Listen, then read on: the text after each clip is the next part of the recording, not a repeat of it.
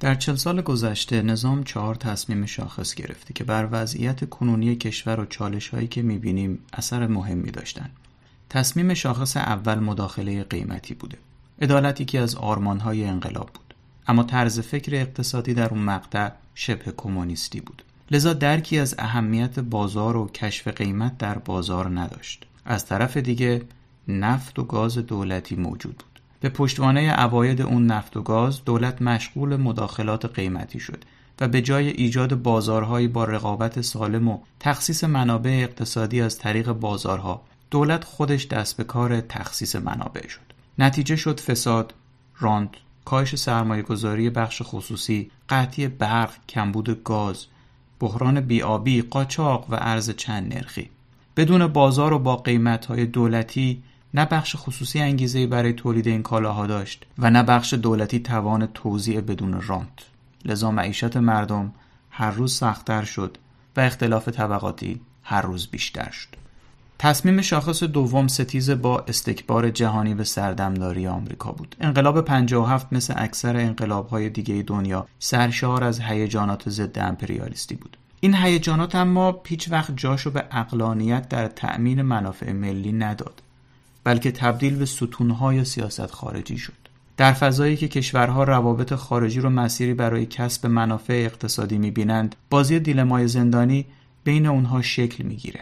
اونجایی که روابط بلند مدت تعامل می‌کنند ولی هر وقت می‌بینند روابط کوتاه مدت شده به نفعشون خیانت کنند. اما گویی مسئولان ما اقلانیت پس بازی دیلمای زندانی رو درک نمی‌کردند. و بازی بین المللی رو ناشی از خوی پلید و شیطانی کشورهای دیگه و مخاسمشون با هویت جمهوری اسلامی می‌دونستند. اما هرچه دنیای پیرامون رو بیشتر با اسلام ستیزی و مخاسمه با عزت و استقلال مردم آزاده و مسلمان ایران توضیح دادند اون دنیای پیرامون رو کمتر فهمیدند و غلطتر تحلیل کردند دشواری بازی در شطرنج بین المللی باعث شد آرمان استقلال تبدیل به انزوا و نگاه به داخل بشه. اما رشد اقتصادی بدون دسترسی به بازارهای خارجی محال بود. اهمیت دسترسی به بازارهای بین المللی در رشد و توسعه رو می‌شد در تجربه ژاپن، تایوان، کره و چین دید. اما بازی بین المللی سخت بود. تعاملات پیچیده بود. چند تلاش به شکست انجامید و این نظام رو نسبت به تلاش برای تعامل با دنیا سرخورده تر کرد. عملا کشور پشت دیوار بیاعتمادیش نسبت به دنیا منزوی شد. تصمیم شاخص سوم بانکداری بدون ربا بود. در سالهای آخر پهلوی ترکیبی از سیاست هدایت اعتبار، تورم و سرکوب نرخ بهره باعث شده بود که نرخ بهره واقعی برای تسهیلات بانکی به شدت منفی بشه. پس هر کس می‌تونست وام بگیره در واقع رانت می‌گرفت. اما وقتی وام رانتی میشه طبعا به هر کسی نمیدن. باید پارتی داشت. بانکداری رانتی به اختلاف طبقاتی دامن می‌زد. مردم اون موقع از بانکداری پهلوی منزجر شده بودند. اشکال رو از ربوی بودن اساس بانکداری دیدند. بعد از انقلاب تلاش کردند یک بانکداری منحصر به فرد اختراع کنند. بانکداری بدون ربا. طبعا تجربه بانکداری متعارف به کار نمی اومد. از دید اونا بانکداری متعارف ربوی بود و بانکداری ما بدون ربا. اما تلاش برای بانکداری بدون ربا سرابی شد که هرچی بیشتر به سمتش دویدیم ازش دورتر شدیم. نتیجه خلق پول بیزابطه توسط یک نظام بانکی پانزی و کاهش پیوسته ارزش ریال بود. کاهش ارزشی که از جیب فقیرترین بخش جامعه می‌رفت و به جیب کسانی که وام رانتی می‌گرفتند می‌رفت. بانکداری بدون ربا هم مثل بانکداری قبل از انقلاب تبدیل شد به سازوکاری فاسد برای ایجاد اختلاف طبقاتی. تصمیم شاخص چهارم اجتماعی بود اما تبعات اقتصادی داشت. تصمیم این بود که مردم توان حفظ و اطلاع فرهنگ ایرانی اسلامی این سرزمین رو ندارند. اما اگه نظام با سانسور کتاب ها و فیلم ها با در اختیار گرفتن امواج رادیویی و تلویزیونی با ممنوع کردن ویدیوی VHS و ماهواره و با فیلتر کردن اینترنت فرهنگ بیدفاع این کشور رو در برابر حجمه فرهنگ منحط غربی حفظ کنه فرهنگ کشور اطلاع پیدا می‌کنه. پیش از این در دو پست در مورد تصمیم شاخص اول و دوم صحبت کردیم. امروز نوبت تصمیم شاخص سومه. یکی از چالش های اصلی کشور تورمه. تورم بالا. تورم کاهش ارزش پوله. اما برخی تورم و گردن دشمن میندازن میگن به خاطر تحریم حاصل مخاسمه دشمنه اما سی سال پیش در شرایط تحریمی بسیار متفاوت باز هم تورم سی چل درصدی داشتیم. برخی میگن تورم تقصیر سفت بازان سودجو و انتظارات روانی مردم در حالی که فقط از عهده مغز یک مسئول روانی این میزان فرافکنی برمیاد. واقعیت اینه که تورم ریشه در ترازنامه بانک مرکزی داره و یک مسئله اقتصادی که با دستبند و اقدامات امنیتی اطلاعاتی قضایی درست نمیشه. بانک مرکزی دو تا مشتری داره دولت و نظام بانکی. ریشه تورم بی در بودجه و بی در نظام بانکیه. در مورد خود نظام بانکی و بیانضباطیاش هم نظرات متعددی میشنویم. بعضی میگن مشکل تورم ما به خاطر اینه که بانک های ما پول خلق می‌کنن در حالی که هیچ جای دیگه دنیا اینجوری نیست. برخی دیگه میگن نه مشکل از بانک های خصوصیه. اگه خلق پول در انحصار بانک های دولتی باشه مشکلی نیست. طبعا از این نظرات تجویزات متعددی هم برای اصلاح نظام بانکی در میاد. اما این نظرات توجه نمی کنند که تقریبا تمام بانک های کشورهای توسعه یافته خصوصی و علیرغم این تورمشون خیلی پایینه. پس مشکل بانکداری ما چیه؟ تو این قسمت و در پرداختن به تصمیم شاخص سوم می‌خوایم در مورد اینکه پول چیه و بانک چیه صحبت کنیم. تا برسیم به اینکه چرا این نهاد مالی که ما بهش میگیم بانک واقعا سنخیتی با بانک به مفهوم متعارفش تو دنیا نداره. و چرا همین من درآوردی بودن این ساختار ساختار این چیزی که اسمشو گذاشتیم بانک باعث مزمن شدن تورم شده. این پست بیش از یک ساعت طولانیه خیلی طولانیه. چون تورم مسئله مهمیه. و چون برای یافتن ریشه های تورم باید درک دقیقی از مشکلات نظام بانکیمون به دست بیاریم تا بفهمیم مسیر درست کاهش تورم کشور ما کدومه. برای این کار باید بفهمیم پول چیه بانک چیه و سیاستگذاری پولی یعنی چی. این سه سوال سوالای مهمی هن. سوالای سختی هند و سوالایی هن که بالاخره باید یک بار بشینیم و خوب بهشون فکر کنیم تا بفهمیمشون. موضوع صحبت یک ساعت و خورده بعدی ما این سه تا سوال خواهد بود. با سیاستگذاری پولی شروع کنیم. میگن برای مدیریت تورم باید سیاستگذاری پولی کرد. اصلا سیاستگذاری پولی یعنی چی؟ چه جوری کار می‌کنه؟ اصلا سیاستگذار پولی کی هست؟ سیاستگذار پولی نهادیه که مسئول پول ملیه. تو کشور ما میشه بانک مرکزی و شورای پول و اعتبار. بانک مرکزی باید برای حفظ تورم در محدوده هدفش سیاست گذاری کنه که بهش طبعا میگیم سیاست گذاری پولی. اگه فرایند اعطای اعتبار بانکی رو ترسیم کنیم بعد می‌تونیم به نحوه اثرگذاری سیاستگذاری پولی بر فرایند اعطای اعتبار فکر کنیم و ببینیم چجوری تورم رو مدیریت می‌کنه. پس از یه بنگاه شروع کنیم. به یه سال آینده که فکر می‌کنه انتظاری از رشد تولید و رشد فروشش داره. انتظاری هم از رشد قیمت ها یا همون تورم داره. تورم علاوه بر رشد واقعی تولید و فروش به افزایش درآمد اون بنگاه منجر میشه. بر مبنای اون انتظار بنگاه به بانک مراجعه می‌کنه برای دریافت تسهیلات برای گردش مالی یک سال آتیش. بانک هم بر مبنای انتظارات خودش از اقتصاد تقاضای بنگاه رو ارزیابی می‌کنه تا ببینه چنان رشد فروش و چنان رشد قیمتی اصلا چقدر محتمله. یعنی در واقع بانک بنگاه و برنامه های آتی رو اعتبار سنجی می‌کنه. این کلمه اعتبار سنجی رو یادتون باشه چون می‌خوایم بهش برگردیم. علاوه بر اون اعتبار سنجی بانک هزینه تأمین مالی خودش در یک سال آینده رو هم لحاظ می‌کنه. بانک داری مبتنی بر تأمین مالی کوتاه مدت و اعطای وام میان مدت و بلند مدته. لذا وقتی بانک می‌خواد تصمیم بگیره که تسهیلات دادن در یه نرخی میصرفه یا نه علاوه بر نرخ تأمین مالی کنونیش باید نرخ تأمین مالیش در آینده رو هم تخمین بزنه چون هی می‌خواد کوتاه مدت تأمین مالی کنه. پس فرایند اعطای اعتبار میشه زنجیره ای از انتظارات و تصمیمات این فعالای اقتصادی. از انتظار بنگاه از رشد قیمت ها داره تا انتظار بانک از نرخ تأمین مالی کوتاه مدت در آینده. حالا اهمیت این دو انتظار چیه؟ سیاستگزار پولی یه هدف تورمی تعیین می‌کنه و میگه اگه دیدم سرعت رشد قیمت ها داره از هدفم بالا می‌زنه از طریق اون چیزی که حالا بهش میگیم عملیات بازار باز انقدر تو بازار بین بانکی اوراق میفروشم و پول جمع می‌کنم تا نرخ تأمین مالی کوتاه مدت بانک زیاد بشه. و سیاست گذار پولی بانک مرکزی در واقع اینو هم رسما و علنا به بازار اعلام می‌کنه. هدف بانک مرکزی از افزایش نرخ تامین مالی بانکها چیه؟ افزایش نرخ در واکنش به تورم بالاست. هدف سیاستگزار از افزایش نرخ در واقع اینه که دو دو تا چهار تای اقتصادی بانک رو به نحوی تغییر بده که بانک یه سری اعتبارات رو اعطا نکنه. مشخصا بانک اون دسته اعتباراتی که مبتنی بر پیشبینی تورم خیلی بالای بنگاه تقاضا شده بودند رو دیگه بانک نصرف اعطا کنه و نده. اینجوری از یه طرف فعالیت بنگاه هایی که انتظار تورم بالا داشتن محدود میشه؟ از طرف دیگه اصلا چون اعتبار کمتری تو اقتصاد اعطا شده متناظرا پول کمتری تو اقتصاد خلق شده و رشد نقدینگی اینجوری کمتر میشه. نتیجه این دوتا سازوکار میشه تورم کمتر. اهمیت این که بانک مرکزی رسما و علنا سیاستش رو اعلام می‌کنه چیه؟ ما تو اقتصاد بهش میگیم کامیونیکیشن پالیسی یا سیاست ارتباطی. وقتی بانک مرکزی خیلی شفاف هدف تورمیش رو اعلام می‌کنه و نوع اثرگذاریش بر نرخ بهره رو هم اعلام می‌کنه دو تا اثر بر اقتصاد می‌ذاره. اولا بر انتظار بانک نسبت به نرخ تامین مالی اثر می‌ذاره. چون بانک می‌فهمه که خب اگه تورم بره بالا بانک مرکزی نرخ بهره رو بالا می‌بره. پس این دو دو تا چهار تا اقتصادی بانک رو متاثر می‌کنه و خود بانک پیشگیرانه و این نکته مهمیه. بانک پیشگیرانه تقاضای اعتبارهایی که پیشفرزشون تورم خیلی بالاست رو رد می‌کنه. چون می‌دونه در آینده براش نمیصرفه.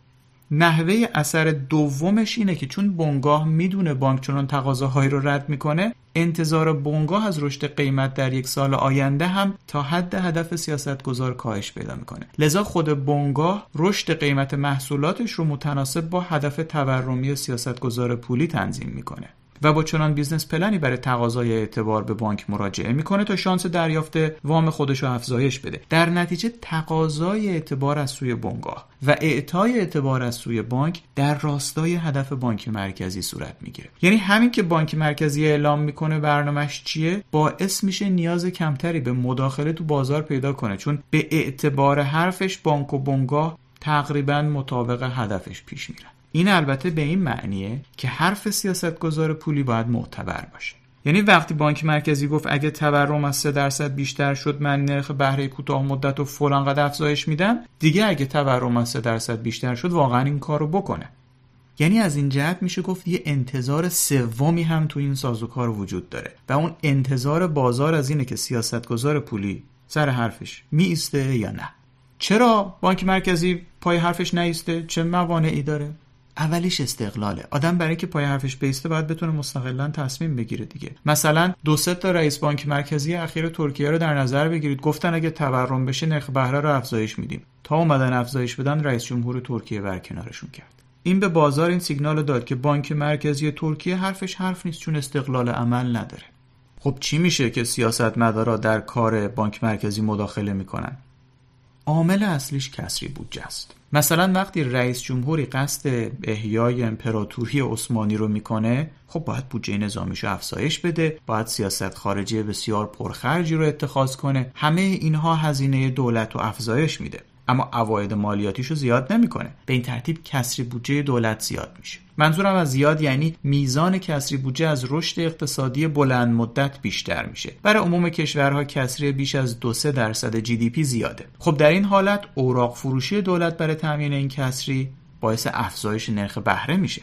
خب افزایش نرخ بهره تو بازار به سوداوری بنگاه ها فشار میاره باعث کاهش سرمایه گذاری میشه که خب اون باعث کاهش دستمزد میشه که اون باعث تنگ شدن معیشت خانوار میشه. وقتی دولت می‌خواد با کسری بودجه زیاد کارش رو پیش ببره در واقع تو بازار با بنگاه ها برای تامین مالی رقابت می‌کنه و بنگاه ها رو هم کنار می‌زنه. طبعا این برای رشد اقتصادی و رشد دستمزد اتفاق خوبی نیست. یعنی تهش افزایش کسری بودجه دولت داره به معیشت خانوار اصابت می‌کنه. بنگاه شاکی مردم معترض سیاستمدار که مسئول سیاست بودجه چیکار می‌کنه؟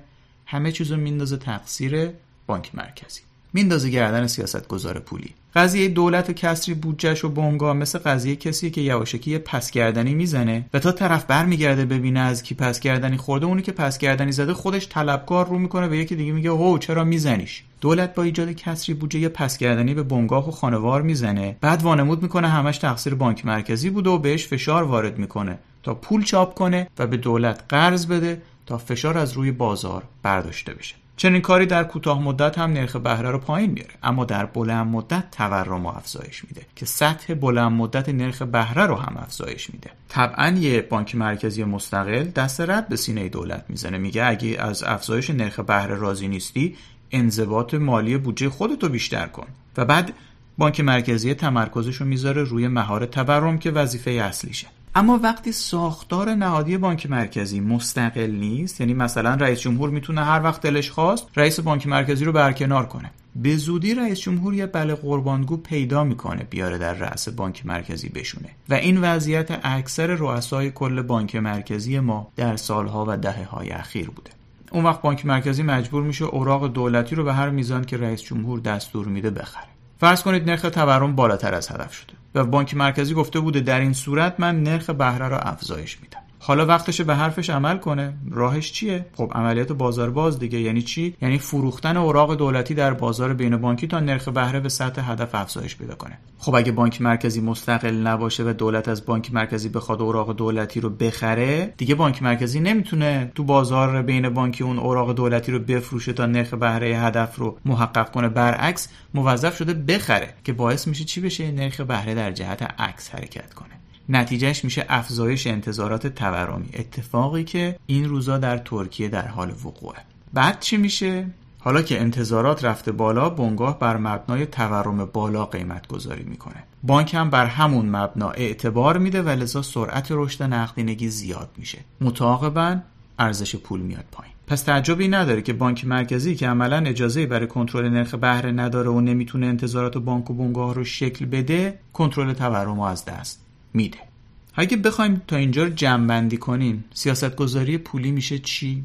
ساده شده سیاست گذاری پولی یعنی اولا تعیین یه هدف تورمی و ثانیا مشخص کردن اینکه با انحراف از هدف تورمی نرخ بهره کوتاه مدت به چه میزان تغییر می‌کنه. بعد بر مبنای این سیاست اعلامی سه تا اتفاق میفته یک بازار نگاه می‌کنه به اینکه سیاست اعلامی چقدر معتبره.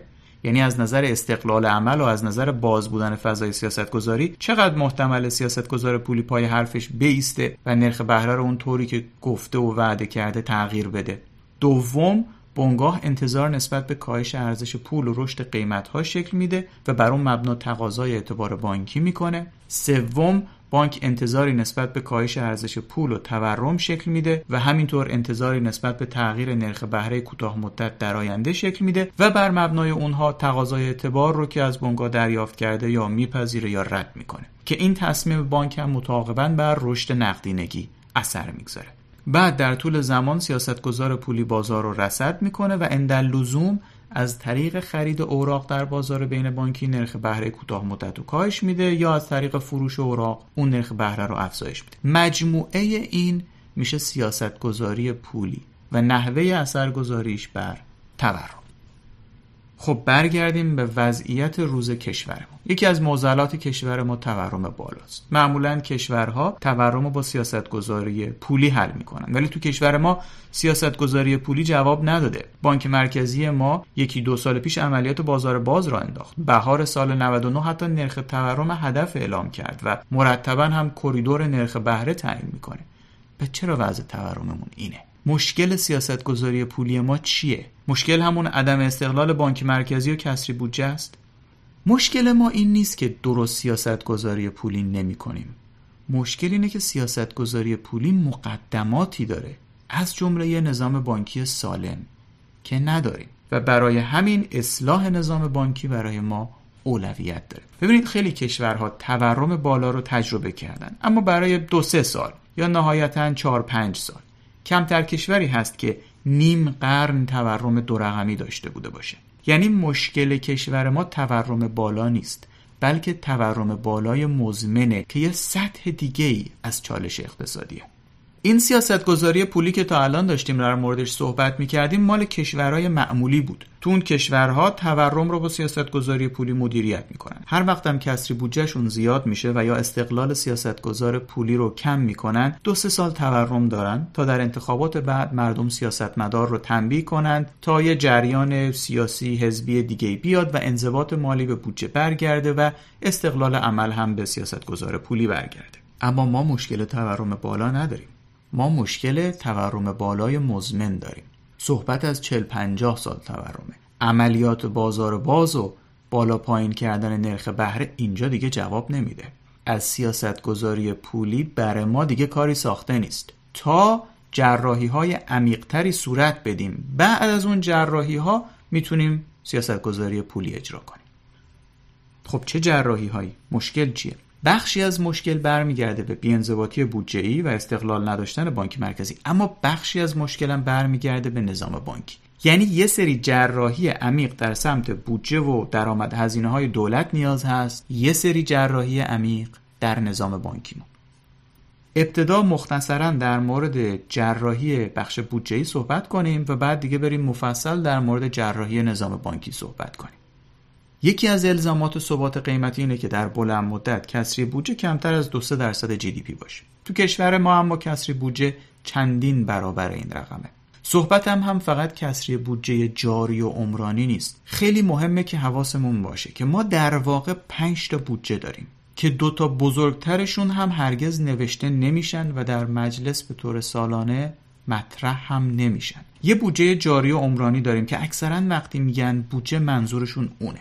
یه بودجه بنگاه های دولتی داریم. بودجه سوم بودجه هدفمندسازیه. بودجه چهارم بودجه تعهدات بلند مدتیه که مجلس در سنوات گذشته برای دولت ایجاد کرده و هر سال مصارفی برای دولت ایجاد می‌کنه. بدون اینکه هر سال مجددا مکتوب بشه و توسط مجلس بازبینی بشه و گزارش بشه و ببینیم اصلا عوایدی برای اون مصارف هست یا نه. به اینها میگیم تعهدات فرابودجه و بعد از همه بزرگتر بودجه یارانه پنهانی که بزرگترین بودجه کشوره که هیچ وقت هم نوشته نمیشه و هیچ شفافیتی در موردش نیست. یه دم از این عدم شفافیت سوء استفاده می‌کنن و اصلا منکر وجودش میشن. جوری حرف می‌زنن انگار ارزش واقعی گازوئیل همون لیتری یه سنت. مجموع این پنج بودجه کسری هنگفتی دارن که عدد و رقم دقیقش در هیچ گزارشی مشخص نمیشه. چون انقدر انضباط در دولت وجود نداره که اصل هر پنج بودجه رو گزارش کنه. چه رسد به کسریشون گویی تصور می‌کنن که اگه عدد در گزارش منعکس نشه بر اقتصاد هم بی اثره یادآور قایم با شک بازی کردن بچه های سه چهار سال است که وقتی چشمشون رو میبندن و دیگران رو نمی‌بینن فکر می‌کنن دیگران هم اونا رو نمی‌بینن. با این تفاوت که بازی اون بچه ها بامزه است و عدم شفافیت و بیانضباطی دولت بیمزه که چه کنم تلخ و متعفنه. کسری بودجه دولت به هر حال بر بخش واقعی اقتصاد اثر داره و علا رقم اینکه ما رقم واقعیش رو نمی‌دونیم اما اثر واقعیش رو در زندگی خودمون احساس می‌کنیم. اثری که در قالب افزایش قیمت ها کاهش قدرت خرید دستمزد و کاهش رفاه خانوار بروز می‌کنه. یعنی همون بودجه که نوشته نمیشه در مجلس تصویب نمیشه و گزارشی ازش منتشر نمیشه اثر مستقیم بر زندگیمون داره. در قیاب رقم دقیق کسری بودجه اونو تخمین می‌زنیم و هر جور رو با هر روشی تخمین بزنیم خیلی خیلی بیشتر از دو سه درصد جی دی پیه. دست کم صحبت از ده 20 درصد جی دی پی کسریه. یعنی چندین برابر حد اکثر کسری قابل تحمل. تعجبی نداره که در این وضعیت دیگه سیاست گذاری پولی به معنی متعارفش که صحبتشو کردیم جواب نمیده تا اینکه کسری بودجه متعادل تر بشه. اما چون در مورد کسری بودجه جاهای دیگه زیاد صحبت شده و صحبت میشه در همین حد اکتفا کنیم و بقیه بحثمون رو متمرکز کنیم روی عامل دوم مزمن شدن تورم بالا در کشور ما که نظام بانکیه. یه نظام بانکی سالم از طرفی اعطای اعتبار می‌کنه به فعالیت های مولد اقتصادی و از طرف دیگه یک دارایی بسیار بسیار کم ریسک در اختیار بازار قرار میده که بهش میگیم پول. پول و اعتبار اختراعات پیچیده بشرن و پیدا کردن ساختاری که این دو کار کرد رو داشته باشه. یعنی اعطای اعتبار و ایجاد یک دارایی کم ریسک. چند صد سال از دنیا زمان برد. برای اینکه ظرایف این ساختار رو بفهمیم می‌خوایم از پول شروع کنیم. اول به این سوال بپردازیم که پول چیه؟ دو نوع پول داریم. یکی پولی که بر پایه یک داراییه و دیگری پولی که بر پایه بدهیه. پول بر پایه دارایی می‌تونه سکه طلا یا نقره باشه. می‌تونه کاغذ رسید طلا یا نقره موجود در گاو صندوق باشه. حتی می‌تونه رمز ارز تو کیف پول دیجیتال باشه. همه اینها از نوع اول پولن یعنی پول مبتنی بر دارایی. پول بر پایه بدهی چیه؟ مثلا چک مدت دار وقتی چک مدت دار می‌کشید یعنی الان ندارم. ولی تا فلان تاریخ جور می‌کنم و می‌پردازم. اون چک بدهی شماست و دارایی کسی که چک دستشه. برای او حکم پولو داره. پولی بر پایه بدهی و برای شما حکم بدهی داره. پول بر پایه بدهی انتظار از ایجاد ارزش افزوده در آینده رو امروز تبدیل به یک قراردادی می‌کنه که قابل واگذاری به غیره. و لذا هم کارکرد سرمایه گذاری داره و هم کارکرد مبادله. هم سود داره و هم میشه باهاش چیز خرید. یه مثال بزنم تا فرق این دو نوع پول مشخص تر بشه. تصور کنید دو تا باغدار همسایه رو که یکی گیلاس میکاره و دیگری انگور. گیلاس ها خرداد ماه می‌رسه و انگورها مهر ماه. توی این مثال میشه هر دو پول رو نشون داد. اول توی سناریو فکر کنیم که صاحب باغ گیلاس می‌خواد مهر ماه انگور بخره. اما نمی‌تونه یه جعبه گیلاس رو تا مهر ماه نگه داره تا انگورها برسه و بعد گیلاسش رو با انگور مبادله کنه. گیلاس ها خراب میشه تا اون موقع. پس میره سراغ صاحب معدن طلا. گیلاسشو در قبال سکه طلا میفروشه. حالا می‌تونه خود طلا رو نگه داره یا اونو نزد امانتداری در گاو صندوق بذاره و رسیدشو تحویل بگیره. فرقی نداره. رسید طلا رو تا مهر ماه نگر میداره. طلا هم که خب خراب نمیشه. مهر ماه میره باغ انگور و با خرج کردن اون رسید انگور می‌خره. صاحب باغ انگور هم رسید طلا رو میپذیره چون می‌تونه رسید رو نگه داره و خرداد آینده با اون رسید گیلاس بخره. پس وجود یه دارایی بسیار ماندگار مثل طلا پایه ای میشه برای پولی که این باغدارها برای مبادله استفاده می‌کنن. شاید تا سالها هم سراغ اصل طلایی تو گاو صندوق نرن و هی این رسید رو دست به دست بکنن تا انگور و گیلاس از همدیگه بخرن. این میشه نوع اول پول پولی که بر پایه داراییه. حالا یه سناریوی متفاوتی از تبادل فرض کنیم. خرداد ماه صاحب باغ انگور میره سراغ صاحب باغ گیلاس. میگه ببین من طلا ندارم. من روی کاغذ می نویسم که یه جعبه انگور بهت بدهکارم. محصول انگور من هنوز بار نداده مهر ماه بار میده. ولی گیلاسای باغ تو رسیدن. این کاغذ رو از من بگیر و در ازاش یه جعبه گیلاس به من بده. صاحب باغ گیلاس کاغذ رو می‌گیره و تا مهر ماه نگر میداره. مهر ماه میره سراغ صاحب باغ انگور میگه یه کاغذ دارم که روش نوشته تو به من یه جعبه انگور بدهکاری کاغذی رو که گواهی بدهی صاحب باغ انگور بود بهش پس میده و در ازاش یه جعبه انگور می‌گیره. در واقع با تحویل گرفتن انگور اون بدهی باطل میشه. این تبادل بدون وجود طلا در این اقتصاد صورت گرفت. در واقع بدون هیچ دارایی موجودی صورت گرفت. صاحب باغ انگور پولی خلق کرد بر پایه بدهی. پشتوانه پول انتظار نسبت به بار دادن باغ انگورش در مهرماه بود. اون کاغذی که صاحب باغ انگور به صاحب باغ گیلاس داد در واقع فعالیت مولد اقتصادی که هنوز به ثمر نرسیده بود رو امروز تبدیل به پول کرد. یه جمله ایش اینه پول برپایه بدهی فعالیت مولد اقتصادی مورد انتظار در آینده رو امروز تبدیل به یک تعهد قابل مبادله می‌کنه. در گذشته دور همه پولا بر پایه دارایی بودند. الان حدود 50 ساله که دیگه بانک ها با پول بر پایه دارایی کار نمی کنند بلکه اساس کار شده پول بر پایه بدهی. یعنی پول مدرن پولی که ما می‌شناسیم و باهاش کار می‌کنیم تولید اقتصادی آینده رو امروز تبدیل به تعهد قابل مبادله کرده. اونجایی که پول بر پایه داراییه یه بخشی از فعالیت مولد اقتصادی به معدنکارا داده میشه تا اون دارایی رو ایجاد کنن. حالا می‌تونه معدن طلا و نقره باشه می‌تونه معدن بیت کوین یا رمز ارز دیگه باشه. ولی دیدیم که باغدار گیلاس یه بخشی از گیلاسش رو می‌داد به صاحب معدن طلا.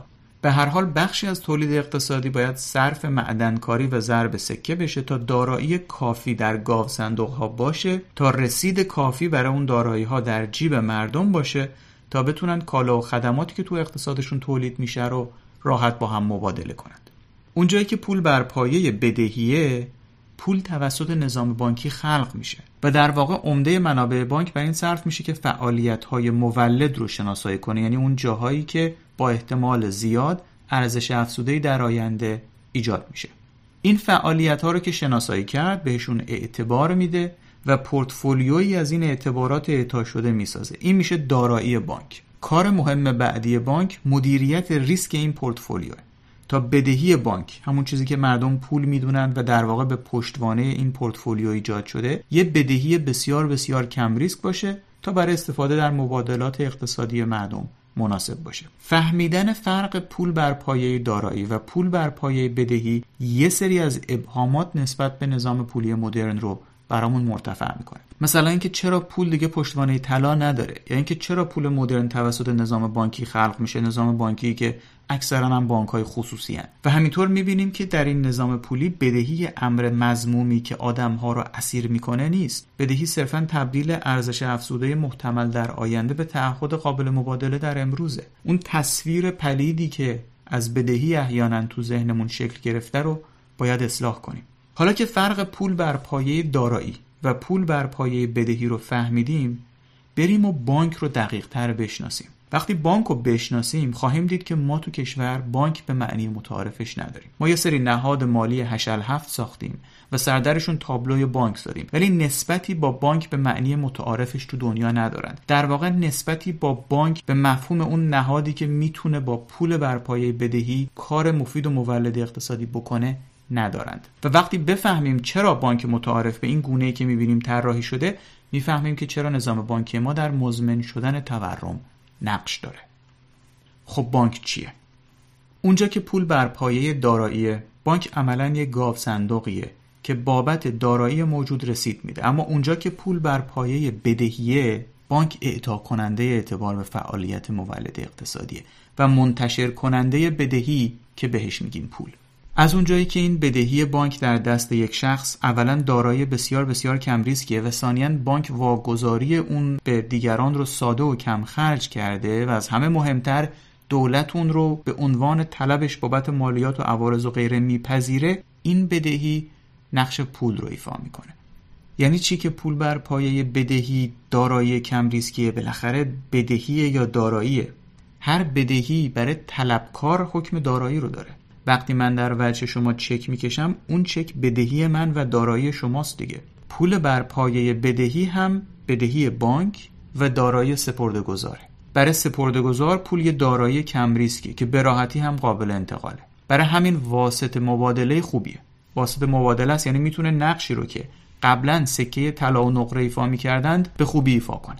اما این پول از کجا میاد؟ این پول بدهی بانکه که متناظر با اعتباری که بانک به تحصیلات گیرنده داده خلق شده. برای بهتر فهمیدن خلق پول و نقش بانک برگردیم به مثال گیلاس و انگور. قبلترش گفتیم که خرداد ماه صاحب باغ انگور میاد سراغ صاحب باغ گیلاس و میگه من روی این کاغذ قول دادم که مهر ماه یه جعبه انگور تحویل بدم. این کاغذ رو از من بپذیر یه جعبه گیلاس به من بده. حالا بیایم توی سناریوی جدیدمون. فرض کنیم صاحب باغ گیلاس میگه اصلا من تو رو نمی‌شناسم. اعتمادی بهت ندارم. این کاغذ نوشته تو برای من معتبر نیست. از کجا معلوم مهر ماه که من این کاغذ رو برات بیارم زیر حرفت نزنی؟ خب راه حل چیه؟ راه حلش اینه که یه شخص سالس مرزی و طرفین که مورد اعتماد هر دوه وارد مبادله بشه. شخص سالس اول میاد سراغ صاحب باغ انگور و یه بدهی متقابل ایجاد می‌کنن. شخص سالس رو کاغذ می‌نویسه من یه جعبه انگور به صاحب کاغذ بدهکارم. امضا می‌کنه میده به صاحب باغ انگور. صاحب باغ انگور هم عینا رو کاغذ می‌نویسه. من به شخص سالس یه جعبه انگور بدهکارم میده به شخص سالس. هر دو خودشون رو به همدیگه بدهکار می‌کنن. بدهی متقابل ایجاد می‌کنن. حالا صاحب باغ انگور کاغذی که شخص سالس امضا کرده بود داده بود بهش رو می‌بره پیش صاحب باغ گیلاس و میگه منو قبول نداری. این شخص سالس که مورد وسوقت هست. روی این کاغذ نوشته که به صاحب این کاغذ یه جعبه انگور بدهکار و امضا کرده. این کاغذ رو بگیر و یه جعبه گیلاس به من بده. مبادله انجام میشه. مهر ماه صاحب باغ گیلاس همون کاغذی که امضای شخص سالس پاش بود رو مبنی بر تعهد یه جعبه انگور می‌بره برای صاحب باغ انگور و با یک جعبه انگور مبادله می‌کنه. حالا کاغذ مجددا برگشته دست صاحب باغ انگور. یعنی یه برگه دستشه که او رو به اندازه یه جعبه انگور از شخص سالس طلبکار می‌کنه. شخص سالس هم یه برگه دستشه که او رو به اندازه یه جعبه انگور از صاحب باغ انگور طلبکار می‌کنه. صاحب باغ انگور میره پیش شخص سالس میگه بیا این دو برگه رو با هم معاوضه کنیم تا حساب بینمون صاف بشه. وقتی هر کدوم برگه بدهی اون یکی رو بهش میدن و برگه بدهی که امضای خودشون پاش بود رو به دست میارن پارش می‌کنن میندازن دور. حتما حد زدید که در این مثال شخص سالس داشت نقش بانک مدرن رو ایفا می‌کرد. بانکی که با پول بر پایه بدهی کار می‌کنه. از وقتی بانک وام میده تا وقتی وام تصویه میشه عینا همین چرخه که توصیف کردیم اجرا میشه. در گام اول وقتی که داره وام اعطا میشه بدهی متقابل ایجاد میشه. بعد بدهی بانک در بازار استفاده میشه تا مبادله صورت بگیره. وقتی اون بدهی بانک برمیگرده دست اعتبار گیرنده بدهی رو می‌بره بانک و اون بدهی های متقابل امها میشه تا حساب اعتبار گیرنده با بانک صاف بشه. در گام اول بانک داره به صاحب باغ انگور وام میده و گواهی وام امضای صاحب باغ انگور مبنی بر بدهکار بودن به بانکه. اما متناظر با وام بانکی بانک هم داره یه برگ بدهی صادر می‌کنه که میده دست صاحب باغ انگور. بدهی که بانک صادر می‌کنه و میده به صاحب باغ انگور پوله. برای همین میگیم پول متناظر با اعطای اعتبار خلق میشه. در انتها هم صاحب باغ انگور بدهی بانک رو میده به بانک و برگه بدهی خودش رو از بانک پس می‌گیره تا اون بدهی متقابل تصفیه و امها بشه. در واقع اون وام و پول متناظر با اون همزمان امها میشن. این چرخه خلق و امها نقدینگیه. و این کاریه که بانک ها هر روز انجام میدن. متقاضیان اعتبار رو اعتبار سنجی می‌کنن و به اونهایی که به احتمال زیاد در آینده ارزش افزوده تولید خواهند کرد اعتبار میدن. متناظر با این اعتبار پول خلق می‌کنن. از سوی دیگه هر روز یه سری از مشتریان بانک با پرداخت اقساط بخشی از بدهیشون رو به بانک پس میدن و متناظر با اون پول امها میشه. مادامی که بخشی از بدهی بانک در دست سپردهگذاران بانک بابت اون بدهی به سپردهگذارا سود میده. سپردهگذارا هم این بدهی رو نگه میدارن چون نه تنها سود می‌گیرن می‌دونن ازش برای مبادله یا پرداخت مطالبات دولت هم می‌تونن استفاده کنن. در انتهای این بحث امروزمون خواهیم دید که یکی از دلایل تورم مزمن بالا تو اقتصاد ما اینه که سازوکار امهای پول درست کار نمی‌کنه و این باعث شده که خالص رشد نقدینگی تو کشور ما به طور غیرعادی سریع باشه. و این مسئله هم ریشه در همون من آوردی بودن ساختار بانکی ما داره. پس به بحثمون ادامه بدیم تا بفهمیم چرا اینجوریه. خب آیا در یک نظام پولی با پول برپایه بدهی بانک صرفا نقش یه شخص سالس مورد اعتماد رو ایفا می‌کنه؟ بانک سه تا نقش مهم ایفا می‌کنه. اولش اینه که نقش شخص سالس مورد اعتماد فعالان اقتصادی رو ایفا می‌کنه. فعالان اقتصادی که ممکنه همدیگر رو نشناسن یا دست کم نسبت به اعتبار بدهی همدیگه مطمئن نباشن. در حالی که به بدهی این بانکی که نقش شخص سالس رو ایفا می‌کنه اطمینان داره نقش دوم اینه که بانک تعیین می‌کنه که به کی اعتبار بده.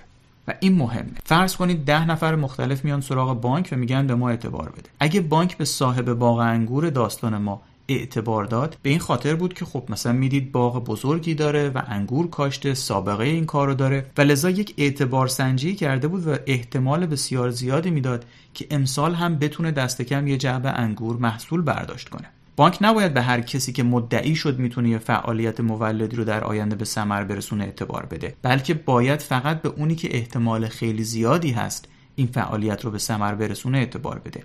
ارزیابی فعالان اقتصادی و شناسایی اونایی که چنین توانایی رو دارند نقش خیلی مهمیه که بانک تو اقتصاد ایفا می‌کنه. نقش سوم بانک اینه که ریسک فعالیت های مولدی که بهشون اعتبار داده رو تو ترازنامش متنوع سازی می‌کنه. اصطلاحا میگیم risk diversification می‌کنه. فرض کنیم تو اون ده داستان ما 100 تا باغ انگوره و فرض کنیم بانک به همه اونها اعتبار داده.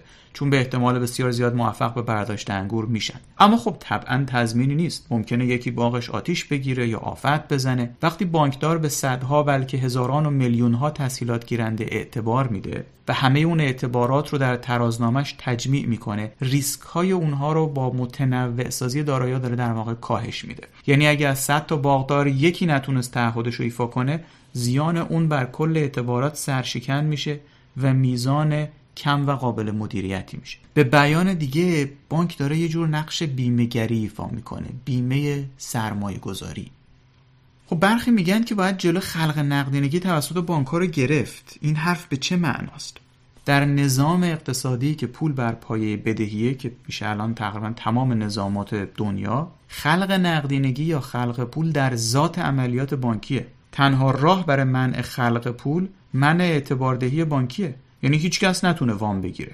که خب بیمعنیه. از این جهت گفتن اینکه خلق پول یک حق عمومیه و نباید در اختیار مثلا بانک های خصوصی باشه یک گزاره فریبنده و از اساس چرت و بیمعنیه. این کاملا موجهه که بانک های دولتی یا خصوصی بتونن خلق پول کنن. اونچه که باید محدود بشه اعتباردهی غیر مولده. وقتی اعتباری اعتبار باشه که متناظرش کالا یا خدماتی تو اقتصاد تولید نشه اونجا مشکل می‌خوریم. چون اون پولی که متناظر با اون اعتبار ایجاد شده موجب تورم میشه. برای حفظ ثبات قیمتی میزان پول موجود در اقتصاد باید با میزان کالا و خدماتش متناسب باشه.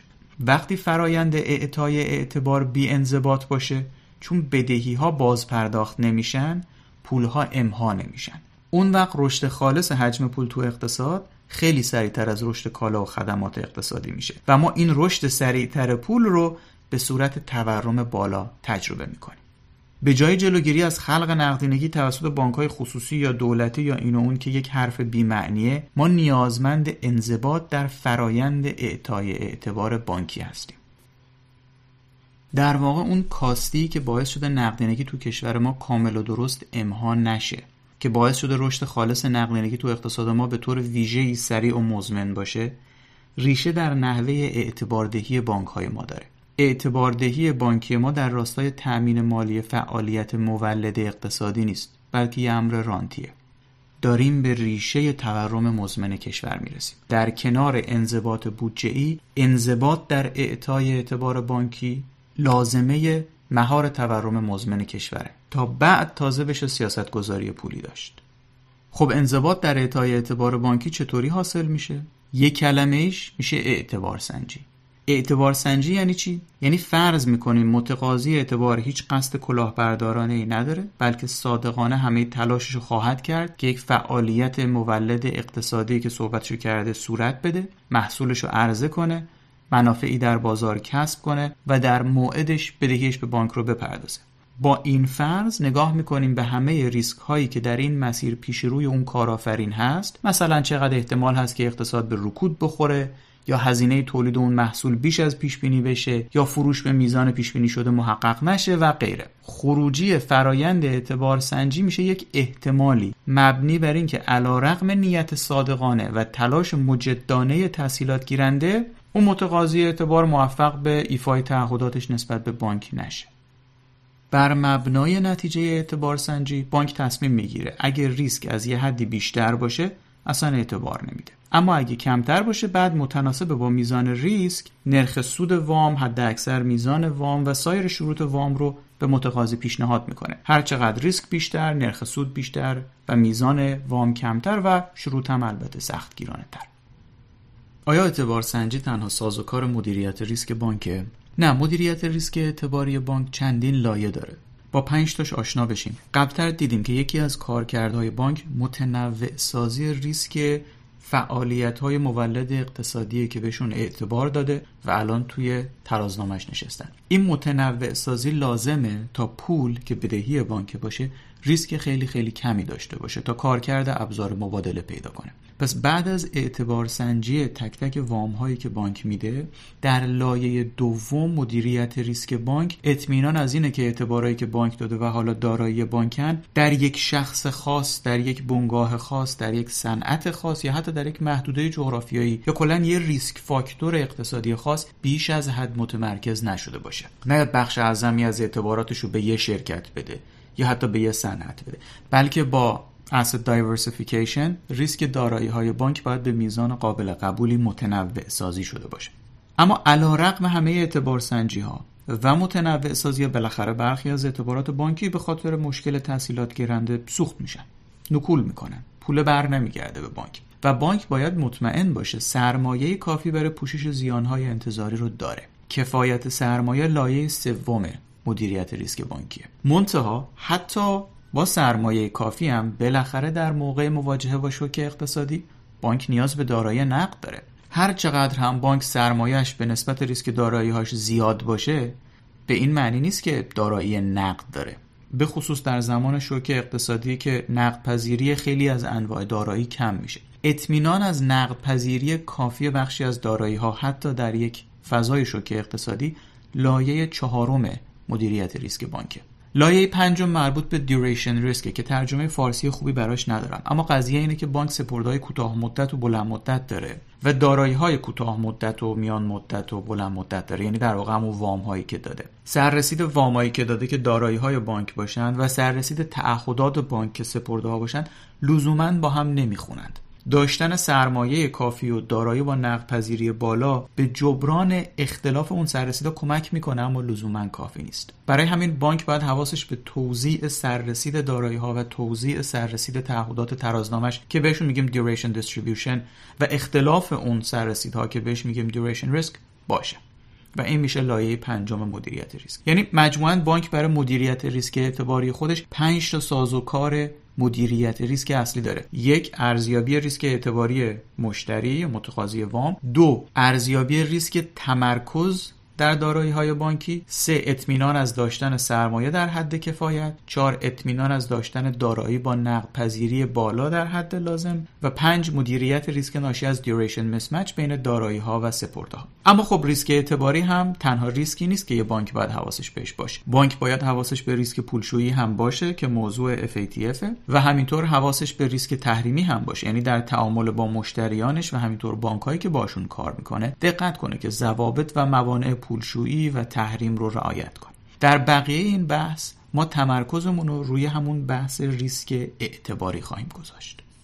هسته مدیریت ریسک اعتباری بانک اعتبار سنجی مشتریه. از نظر کلیت اقتصاد کشور هم اعتبار سنجی درست و بانک لازمه تا اطمینان حاصل کنیم که اعتبار بانکی داره به فعالیت مولد اقتصادی کمک می‌کنه که اگه نکنه اون اعتبار تبدیل میشه به تورم. به بیان دیگه با اعتبار سنجی اطمینان حاصل می‌کنیم که در حالی که بانک داره مثل یه بنگاه تلاش می‌کنه سود کنه در عمل داره در جهت رشد اقتصادی و ثبات قیمتی به اقتصاد کشور خدمت می‌کنه. پس اینجوری دقیقا برامون ملموس میشه که اهمیت اعتبار سنجی چیه و چرا باید خوب بفهمیم قضیه چیه چجوری کار می‌کنه و چرا ما تو نظام بانکیمون نتونستیم این سازوکارها رو برقرار کنیم. تا اینجای بحثمون رو یه جنبندی بکنیم. دیدیم که دو نوع پول داریم. پول بر پایه دارایی و پول بر پایه بدهی. امروز پول ملی رایج در اکثر کشورها پول بر پایه بدهیه. متعاقبا نظام بانکی متعارف حول پول بر پایه بدهی شکل گرفته و در واقع خالق پول بر پایه بدهیه. وقتی بانک اعتبار میده متناظرش پول خلق می‌کنه. این پول یک چرخه خلق و امها داره. اگه پول خلق شده سر موقع امها نشه رشد خالص حجم پول تو اقتصاد بیش از حد زیاد میشه. یعنی نامتناسب با رشد واقعی اقتصاد زیاد میشه. این رو ما به صورت تورم تجربه می‌کنیم. چه موقع پول امها نمیشه وقتی اعتباری که این پول متناظر با اون خلق شده به فعالیت مولد اقتصادی اعطا نشده بوده باشه. سازوکاری که اطمینان حاصل می‌کنه اعتبار به فعالیت مولد اقتصادی اعطا میشه اعتبار سنجی و همه لوازم اونه. پس اگه بخوایم کشورمون رو از شر تورم خلاص کنیم باید بفهمیم اعتبار سنجی و لوازمش چیند تا علاوه بر انضباط بودجه ای اعتبار سنجی درست در نظام بانکی و لوازم اون رو از سیاست مدارانمون مطالبه کنیم. لوازم اعتبار سنجی درست چیه؟ ما وقتی بر اعتبار سنجی بانک اتکا می‌کنیم تا سرمایه گذاری مولد تو اقتصاد رشد کنه در واقع سه تا پیشفرض داشتیم. پیشفرض اول اینه که شرکتی که آینده سوددهی پیش روش داره نقش مفیدتری برای اقتصاد کشور ایفا می‌کنه. تا شرکتی که سوددهی کمتری داره یا حتی زیاندهی در آینده اون پیش بینی میشه. این فرض زمانی درسته که منطق اصلی اقتصاد بازار آزاد با رقابت سالم باشه. در اقتصادی که دولت مداخله قیمتی سنگین می‌کنه دیگه سوددهی لزوما به معنی مفید بودن برای اقتصاد نیست. چون اون سود ممکنه رانتی باشه. در چنان اقتصادی نمیشه نظام بانکی رو سرزنش کرد که چرا نقش مفیدی در رشد سرمایه گذاری نداره. اول بازار باید آزاد بشه آزاد و با رقابت سالم. اما مادامی که دولت با مداخلاتش جلوی آزادی اقتصاد رو می‌گیره سرمایه گذاری اصلا منتفیه و تمام این بحثی که در مورد بانک و نقشش در اعطای اعتبار و تأمین مالی فعالیت های مولد اقتصادی داریم منتفیه. نقطه آغاز بحث بانکی وجود بازارهایی با رقابت سالم برای کالا و خدمات. و این موضوعیه که توی تصمیم شاخص اول بهش پرداختیم و در واقع اونجا دیدیم با چه شدتی داره نقض میشه. ولی برای ادامه بحث بیایم فرض بکنیم مسئله مداخلات قیمتی دولت حل شده. پیشفرض دوم اعتبار سنجی اینه که اعتبار گیرنده هیچ قصد کلاهبردارانه ای نداره و در هیچ مقطعی تلاش نمی‌کنه که از زیر تعهداتش در بره. نمی‌خواد وامو بگیره و بعد بانکو بذاره بدوه دنبال پس گرفتنش به خاطر که حالا یه ابر بدهکار پارتی‌دار پرزوره. اعتبار سنجی علم محاسبه احتمال کلاه برداری نیست بلکه علم محاسبه احتمال ناتوانی در ایفای تعهدات به خاطر ریسک های معمول و متعارف اقتصاد و بیزنسه. پیش‌فرض سوم استفاده از اعتبار سنجی برای اعطای اعتبار بانکی به فعالیت مولد اقتصادی اینه که این اعتبار سنجی به طور روشمند علمی و دقیق محاسبه میشه. خب راه تحقق پیش‌فرض اول طبعا آزادسازی اقتصاد و متمرکز شدن سیاستگزار بر راه های برقراری رقابت سالمه. این تکلیفش مشخصه. برای تحقق پیش‌فرض دوم تو کشورهای دیگه سازوکارهایی برقرار می‌کنند که فساد سیستمی بدهکاران رو از بین می‌بره. به نحوی که برای اکثریت قریب به اتفاق بدهکاران نمیصرفه که از زیر بار بدهیشون طفره برن. فرار از ایفای تعهدات علیرغم داشتن تمکن کافی برای ایفای اونها باید یه مسئله موردی و نسبتا نادر تو اقتصاد کشور باشه و اون اتفاقات موردی و نادر از طریق دستگاه قضایی پیگیری میشه. ولی سازوکارهایی باید در جریان باشه تا روند معمول ایفای به موقع تعهدات باشه. در مورد این سازوکارها می‌خوایم صحبت کنیم. برای تحقق پیشورز سوم یک تلفیقی از حاکمیت شرکتی حسابداری و نقش تنظیمگری نهاد ناظر رو به کار می‌گیرن. حالا در ادامه می‌خوایم این پیشورزا رو باز کنیم تا در موردشون به تفصیل صحبت کنیم. اما قبل از اینکه به تفصیل جزئیات بپردازیم بگم که اینا سنگ بنای نظام بانکی رو تشکیل میدن. یعنی مجموعه اقداماتی که اولا باعث میشه اقتصاد آزاد با رقابت سالم داشته باشیم و ثانیا باعث میشه به طور سیستمی بدهکاری که تمکن ایفای تعهداتشو داره از زیر بار پرداخت بدهی فرار نکنه. و ثالثا باعث میشه ریسکای اعتباری علمی و دقیق محاسبه بشن سنگ بنای نظام بانکی متعارف رو تشکیل میدن. بدون این اقدامات مقدماتی بانک به معنی متعارفش نمیشه داشت. چنین سنگ بنایی لازمه تا بشه یه بانکداری سالم بنا کرد. روی این سنگ بنا تأکید می‌کنم چون تو کشور ما نیست و مقفوله. و برای همین بانکداری ما چل ساله یه چیز حشل هفتی شده که سنخیتی با بانکداری متعارف تو دنیا نداره. برای مدیریت تورم سیاست پولی لازمه و برای کارایی سیاست پولی اصلاح نظام بانکی لازمه و نقطه آغاز اصلاح نظام بانکی برقراری سنگ بنایی که حالا می‌خوایم در موردش صحبت کنیم. بدون این سنگ بنا نه تنها نقش مفید نظام بانکی در رشد سرمایه گذاری منتفیه بلکه سیاست گذاری پولی منتفیه و ثبات قیمتی منتفیه و تک رقمی شدن تورم منتفیه. حالا بپردازیم به سنگ بنا. خب اولیش که داشتن بازاری آزاد با رقابت سالم برای کالا و خدماته این تا حدودی مشخصه قبلا هم در موردش صحبت کردیم. به زودی هم توی پست تفصیلی دیگه باز بهش خواهیم پرداخت. در ادامه بریم سراغ اون دوتا پیش فرضه دیگه که بیشتر متوجه نظام بانکی هن. چجوری میشه بدهکاران رو مجاب کرد که تعهداتشون رو ایفا کنند؟ وقتی تمکنش رو دارند از زیرش فرار نکنند پاسخ این سوال بستگی به این داره که صحبت از شخص حقیقی داریم می‌کنیم یا شخص حقوقی؟ مسیر این دوتا توی نظام بانکی خیلی متفاوته.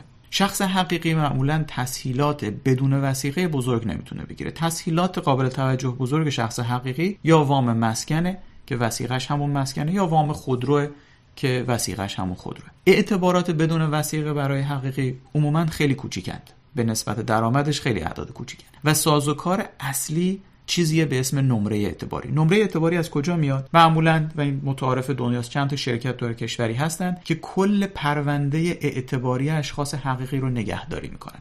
هر وامی یا کارت اعتباری که شخص حقیقی داشته باشه اطلاعاتش نزد اونا هست و برای سررسید تک تک اقساط هر کدوم در ده سال گذشته اطلاعاتش موجوده که آیا قسط به موقع و به تمامی پرداخت شده یا نه و کدوم ماها پرداخت نشد. وقتی شخص حقیقی می‌خواد خونه اجاره کنه یا شغل بگیره یا آبونمان برق اینترنت یا تلفن همراه بگیره و صد البته اگه بخواد وام جدیدی از یک مؤسسه مالی بگیره پرونده اعتباریش بررسی میشه. اگه سابقه نپرداختن اقساط داشته باشه تقاضاش رد میشه. یعنی حتی برای اجاره کردن خونه یا گرفتن خط تلفن همراه به مشکل می‌خوره.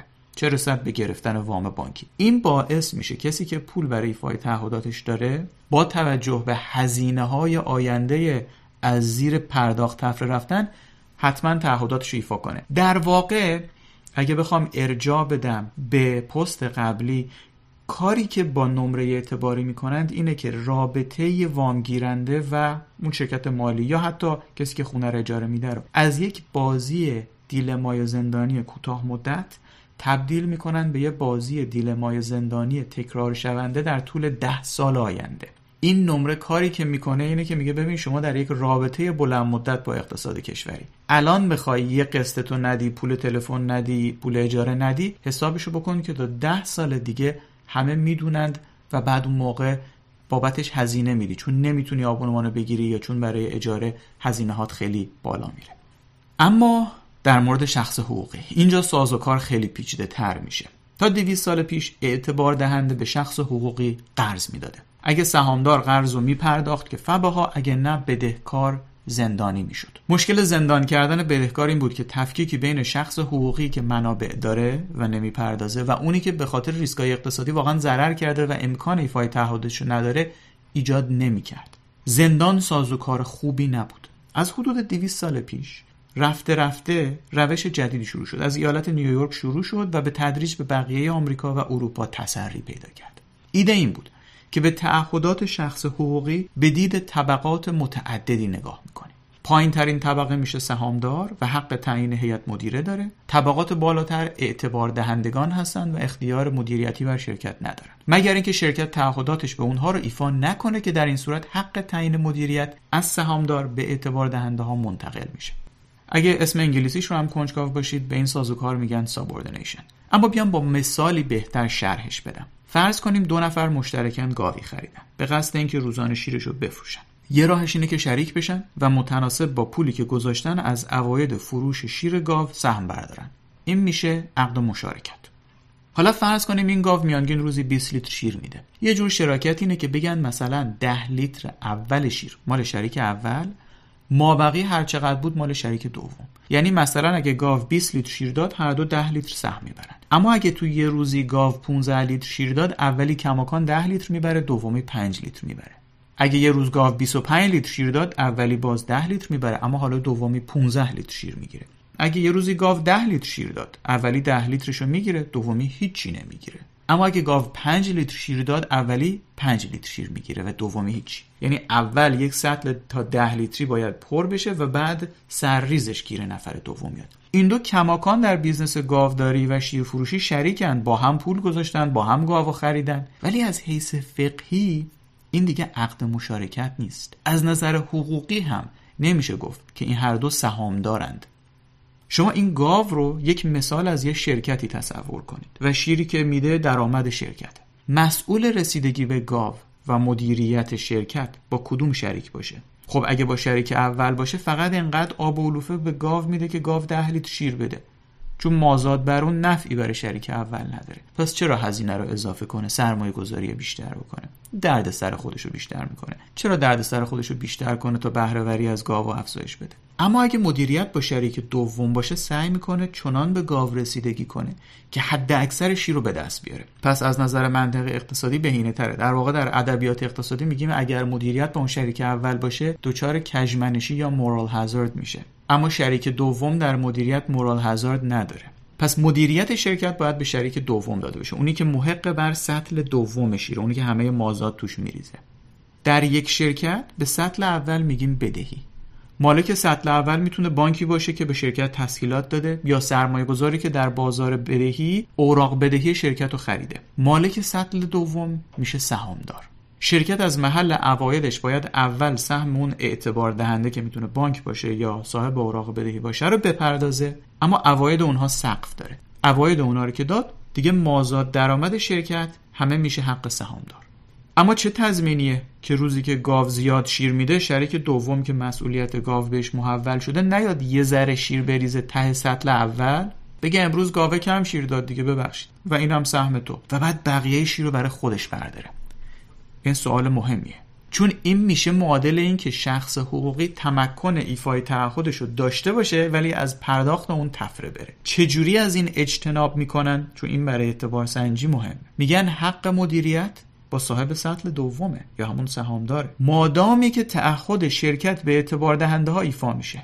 به محضی که تعهدات ایفا نشه این حق از نظر قانونی خود به خود به اعتبار دهنده منتقل میشه و اونا می‌تونن بیان هیئت مدیره تعیین کنن مدیریت شرکت رو در دست بگیرن. برای یه سهامدار از دست دادن مدیریت بزرگترین تهدیده. سهامداری تو شرکتی که سهامدار اختیاری بر مدیریتش نداره که تقریبا به کار نمیاد. همین انگیزه باعث میشه تا مادامی که شرکت منابعی برای ایفای تعهداتش داره از زیر ایفای تعهداتش به اعتبار دهنده ها طفره نره.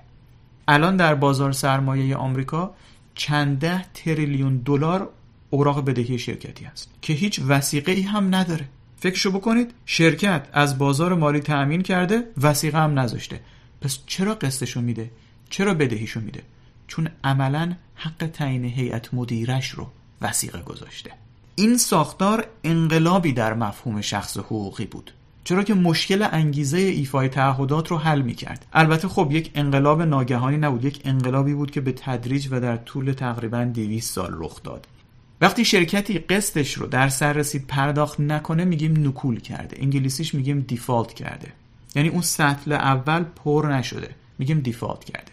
خب در این حالت چه اتفاقی میفته اعتبار دهنده ها با هیئت مدیره تشکیل جلسه میدن. میشینن در مورد وضعیت شرکت صحبت می‌کنن.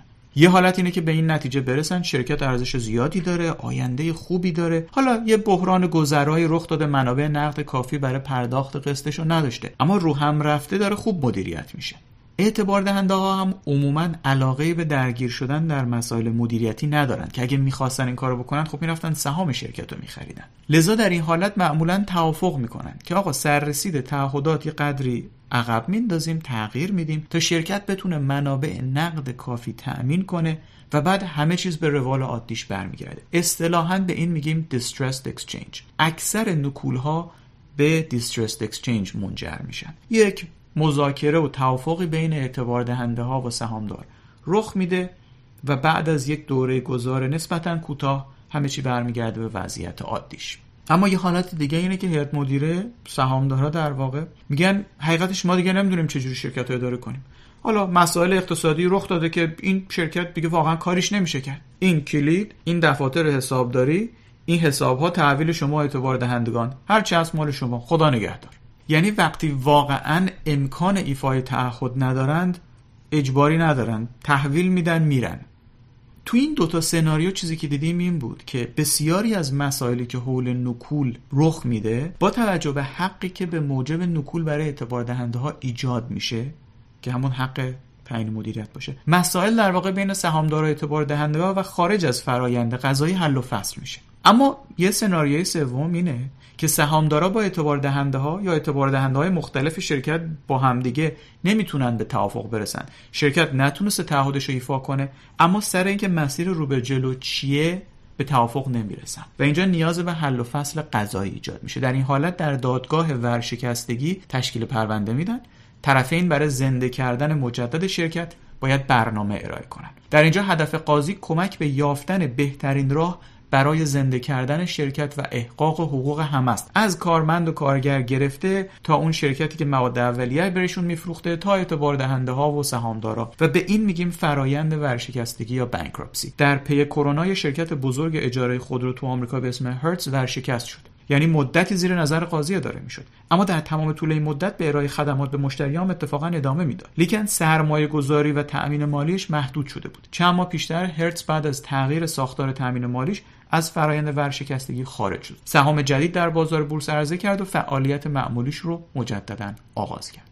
منتها گاهی طرفین و قاضی به این نتیجه می‌رسند که آقا اصلا امیدی به این شرکت نیست و سر پا نگه داشتن اون به زور فایده نداره. در واقع اگه زمین و تجهیزات شرکت فروخته بشه به شرکت های دیگه در نهایت به نفع اقتصاده. چون شرکت های دیگه می‌تونن از اون تجهیزات و زمین و امکانات اقتصادی بهرهوری بیشتری ببرن. در این حالت وارد فرایند تعطیلی شرکت و فروش دارایی‌هاش میشیم که بهش میگن liquidation. این سازوکار قضایی و اون ساختار برای شخص حقوقی این ساختاری که اولویت های مختلف برای شرکا قائل میشه حق مدیریت رو به پایین ترین اولویت میده و حق مدیریت رو وسیقه اولویت های بالاتر می‌کنه. مجموعا باعث میشه ریسک سیستمیه اینکه شخص حقوقی اعتبار از بانک بگیره به قول اینکه یک فعالیت مولد اقتصادی خواهد داشت. اما کلاهبردارانه تعهدش به بانک رو ایفا نکنه تقریبا منتفی میشه. و لذا اعتبار سنج می‌تونه بدون در نظر گرفتن چنین ریسکی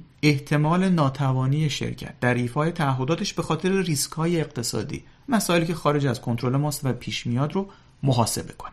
در واقع آنچه به انگیزه های طراحی شده در این ساختار شخص حقوقی زمانت اجرایی میده برخورد قابل پیشبینی و منظم نظام قضایی و دادگاه ورشکستگی نسبت به چنین پرونده هایی اینقدر نتیجه دادگاه قابل پیشبینیه که خیلی وقتا طرفین به این نتیجه می‌رسن بیخود وقت و پولشون رو طرف فرایند قضایی نکنند و خارج از دادگاه بین خودشون مصالحه کنند چرا تو کشورهای دیگه دنیا ابر بدهکار بانکی که طلب بانک پس نمیده ندارند؟ چرا هیچ جا لازم نمیشه رئیس کل بانک مرکزی لیست بدهکاران بزرگ از جیبش در بیاره بگه بگم نگم بعد جلو دوربین بره مثلا بذاره رو میز رئیس قوه قضاییه. چرا تو اروپا و آمریکا چنین نمایش های مزهکی نمی‌بینیم؟ به خاطر سازوکاری که الان تشریح کردم. انقدر اونجا تکلیف نکول و طبعاتش مشخصه که این بحثایی که ما تو کشور داریم سر بدهکاران بانکی اونجا اصلا معنی نمیده. خب فرض کنیم گاو مثال ما پیر شده و رو به مرگه. شاید شریک دوم که حق مدیریت داره گاو رو ببنده به داروهایی که موقتا شیرش رو زیاد می‌کنه ولی بعد حیوان رو از پا در میاره. روز آخرم هرچی شیر بود و برداره و آخرین حق شریک اول رو هم بهش نده شیرها رو برداره و شریک رو بذاره با یه گاو لاجون. در دنیای واقع این مدل شرکتیه که اعتبار گرفته سرمایه گذاری کرده ولی کارش نگرفته. مدیریت شرکت هم فهمیده که امیدی نیست. به جای اینکه شرکت از محل منابع باقی مونده تعهدش رو در حدی که می‌تونه نسبت به بانک ایفا کنه مدیریت و سهامدار هرچی از منابع موجود هست و از شرکت خارج می‌کنن با روش هایی و بانک رو می‌ذارن تا مدیریت یه شرکت توخالی رو به دست بیاره. چنین کاری طبعا کلاهبرداران است و ناقض تعهداتی که هنگام دریافت اعتبار پذیرفته شده بوده. قوانین ورشکستگی اینجا هم موضوعیت پیدا می‌کنه. سهامدار و اعتبار دهنده در واقع شریکن. همونطور که صاحب سطل اول و سطل دوم تو مثال گاومون واقعا شریک بودن. اینا مشترکن در دارایی شرکت سرمایه گذاری کردن. منتها هنگام برداشت اولویت های متفاوتی بر عواید شرکت دارن. قوانین ورشکستگی در واقع حقوق متقابل این شرکا رو تعریف می‌کنه. همونطور که دیدید قوانین ورشکستگی قوانین تعطیل کردن یه شرکت نیستن. وقتی یه شریک حق مدیریت داره و بقیه شرکا چنین حقی ندارند باید حقوق متقابل اینها مشخص باشه. و یکی از حقوق اینه که شریکی که حق مدیریت داره از این حق سوء استفاده نکنه. استفاده های سوء باید تعریف بشه. و این اتفاق تو قوانین ورشکستگی میفته و برای همین هم حتی پیش از اینکه یک نکول رخ بده اعتبار دهنده می‌تونه به دادگاه شکایت کنه و مستنداتی دال بر خالی شدن شرکت توسط سهامدارا ارائه کنه. و در پی این شکایت دادگاه می‌تونه حسابای شرکت رو فریز کنه جلو خالی شدن شرکت رو بگیره تا اینکه قاضی بررسی کنه و تصمیم بگیره که آیا حقی نقض شده یا نه. و اگر نقض شده دارایی های شرکت رو از سهامدارا پس بگیره و دوباره وارد شرکت بکنه و اختیارش رو هم به اعتبار دهنده بده. تمام اینها قواعدیه. که در طول این 200 سال شکل گرفته تا جلوی رفتار کلاهبردارانه وامگیرنده ها اعتبار گیرنده ها رو بگیره. تا علم اعتبار سنجی موضوعیت پیدا کنه. و همونطور که دیدیم این بخشی از اون سنگ بناییه که نظام بانکی روش بنا شده. اقتصاد ما این شالوده رو نداره. لذا روند خلق پول توسط نظام بانکیش دهه هاست که از روند رشد اقتصادی منفک شده. ممکنه رشد اقتصادی نداشته باشیم. اما حجم پول مثلا دو برابر میشه چند برابر میشه. چرا این شالوده رو نداره؟ چون احساس کردیم چون بانکداری ما بدون رباست سازوکارهای بانکداری ربوی دنیا و شالوده هاش درسی تجربه قابل استفاده برای ما ندارن. اما به همون مثال دو شریکی که در گاوی سرمایه گذاری کرده بودن برگردیم. آیا اون سطل ده آیا اون سطل ده لیتری شیر که شریک اول برمیداشت ربا بود؟ اصلا آیا رابطه شریک اول و دوم یا رابطه استقرازی بود؟ بدیهیه که نبود. البته یه رابطه مشارکتی هم به معنی فقهی مشارکتی نبود. اما استقرازی هم نبود. عقدی بود که در بین عقود سنتی اسلامی نداره ماهیت تحصیلات بانکی به شرکت ها در بانکداری متعارف غربی دقیقا از جنس سطل اول شیر این دو شریکه. یعنی از جنس شراکت با اولویت. و اون هم اولویتی که حق تعیین مدیریت رو وسیقه برداشته. پس می‌بینیم در بانکداری متعارف رابطه بانک و شخص حقوقی اصلا استقرازی نیست که ربا موضوعیت داشته باشه. و لذا تجربه بانکداری متعارف کاملا برای مقابل استفاده می بود بدون نقض باورهای دینیمون. یه مزیت این ساختار شخص حقوقی که صحبت کردیم اسمشو بذاریم مشارکت اولویت دار. این مشارکت اولویت دار یه مزیتش اینه که به دو سطح هم محدود نیست. همون گاو تصور کنید ولی این بار با چهار تا شریک و چهار سطل که سه سطل اول مثلا هر کدوم 5 لیترن یعنی 5 لیتر اول میشه مال شریک اول مازاد بر اون 5 لیتر دوم برای شریک دوم و مازاد بر اون 5 لیتر سوم برای شریک سوم و مازاد بر 15 لیتر سه شریک اول مابقی هرچه بود برای شریک چهارم. این ساختار رو تصور کنید. طبعا ریسک شریک اول از همه کمتره. ریسک شریک چهارم از همه بیشتره. طبعا سرمایه گذاری اولیهشون در گاو باید به نسبتی باشه که سود شریک اول از همه کمتر باشه و سود شریک آخر از همه بیشتر باشه. چون در سرمایه گذاری هر که ریسک بیشتری می‌کنه به طور میانگین انتظار سود بیشتری داره. این ساختار چهار اولویتی رو چرا ترسیم کردم؟ این دقیقا ساختار یه بانک متعارف معمولیه. سپردگذار و سرمایه گذاری که اوراق بدهی بانکی رو تو بازار سرمایه خریده و سرمایه گذاری که سهام ممتاز بانک خریده و سرمایه گذاری که سهام عادی بانک خریده هر چهارتا شریکن و مشترکن دارایی های بانک تامین مالی می‌کنن. منتها سپردهگذار اولین اولویت رو بر عواید دارایی ها داره چون سپردهگذار کمترین ریسک پذیری رو داره و خب طبعا کمترین سود رو هم خواهد برد. در مرحله بعد از سپردهگذار اعتبار دهنده که از بازار سرمایه میاد و به بانک اعتبار میده و الی در بانکداری متعارف هم از این ساختار استفاده می‌کنن تا سه لایه شریک قبل از سپردهگذار برای جذب زیانهای بانک باشه و ریسک زیان سپردهگذار حداقلی بشه. چرا؟ خاطرتون باشه گفتیم که بانک یک بدهی رو می‌خواد تولید بکنه که بسیار بسیار کم ریسکه تا بتونه نقش پول رو ایفا کنه. مجموعه ساز و کارهای برقراره تا ریسک اون بدهی بانک کم بشه و این لایه ها در واقع یکی دیگه از اون ساز و کارهاست که ریسک بدهی بانکی که در واقع ریسک پول باشه رو به شدت کاهش میده و اون جایی که شما پولتون بر پایه بدهی چنین ساز و کارهایی لازم میشه. اما این ساختار چند لایه برای ما یک معنی دیگه هم میده. معنیش اینه که در بانکداری متعارف در بانک های غربی اروپایی و آمریکایی سپردهگذار به بانک قرض نمیده. بلکه در این ساختار اولویت دار سپردهگذار مشارکت کرده مشارکتی از جنس بالاترین اولویت. اگه از مسئولان اقتصادی کشورمون اهم از رؤسای کل و دبیران کل بانک مرکزی حال گذشته از وزرای اقتصادی و همینطور نمایندههایی که قوانین اقتصادی رو می‌نویسن و تصویب می‌کنن. بپرسید رابطه سپردهگذار و بانک تو بانکداری متعارف چیه؟ میگن استقراضیه. برای همینم فکر می‌کنن سود سپرده بانکی رباست. و برای همین هم یکی از ارکان بانکداری بدون ربای کشور ما یه رابطه وکالتی بین سپردهگذار و بانک. یعنی بانک وکیل سپرده گذاره اینجوری خواستن درستش کنن. اما این رابطه وکالتی ریشه یه سری از امراض بانکداری ما شده. این در حالی که کشورهای توسعه یافته غربی از حدود 200 سال پیش به تدریج استقراض رو از شخص حقوقی حذف کردن. امروز هم رابطه بانک با اعتبار گیرنده حقوقی از جنس سطل شیر شریک اول اون گاوداریه و هم رابطه سپردهگذار با بانک از جنس سطل اوله. یعنی سپردهگذار در بانکداری متعارف به بانک قرض نمیده بلکه مشارکت می‌کنه منتها مشارکت اولویت خلاصه اینکه سوء برداشت مسئولان اقتصادی کشور ما در مورد ماهیت عقود مورد استفاده در اعتبارات و سپردهگذاری بانکی باعث شد اون جایی که عقد قرض وجود نداره تصور بانکداری ربوی بکنیم. و در تلاش برای حذف ربا از نظامی که ربا نداشت موفق شدند یک نظام بانکداری تا خرخر ربوی برای کشور درست کنند. و این اون تصمیم شاخص سوم بود که نتیجه شده تورم دو رقمی مزمنی که گویی هیچ کاریش هم نمی‌تونیم بکنیم. اگه بفهمیم و بپذیریم که بانکداری متعارف مبتنی بر عقد قرض نیست شاید با دقت بیشتری مطالعهش کنیم و شروع کنیم به یاد گرفتن از تجربه بانکداری دنیا.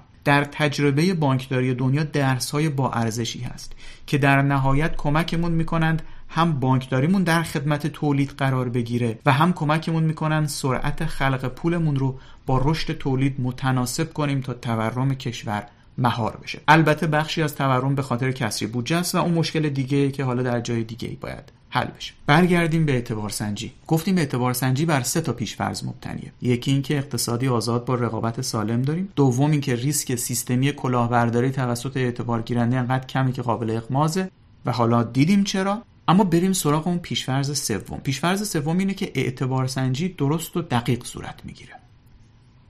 اعتبار سنجی تلفیقی از علم آمار، ریاضیات، اقتصاد، حسابداری و finance که در طول سالهای گذشته بسیار توسعه پیدا کرده. بخشی از دقت اعتبار سنجی از پیشرفت‌های فنیه. اما بخشی از دقت اعتبار سنجی نتیجه حاکمیت شرکتی خاصیه که بر نظام بانکی اعمال میشه. یعنی چی فلسفه حاکمیت شرکتی کاهش تعارض منافع ها و کژمنشی هایی که در درون شرکت رخ میده اولین ساختار خاصی که به حاکمیت شرکتی بانک اعمال میشه تفکیک بخش اعتبارات از بخش مدیریت ریسک.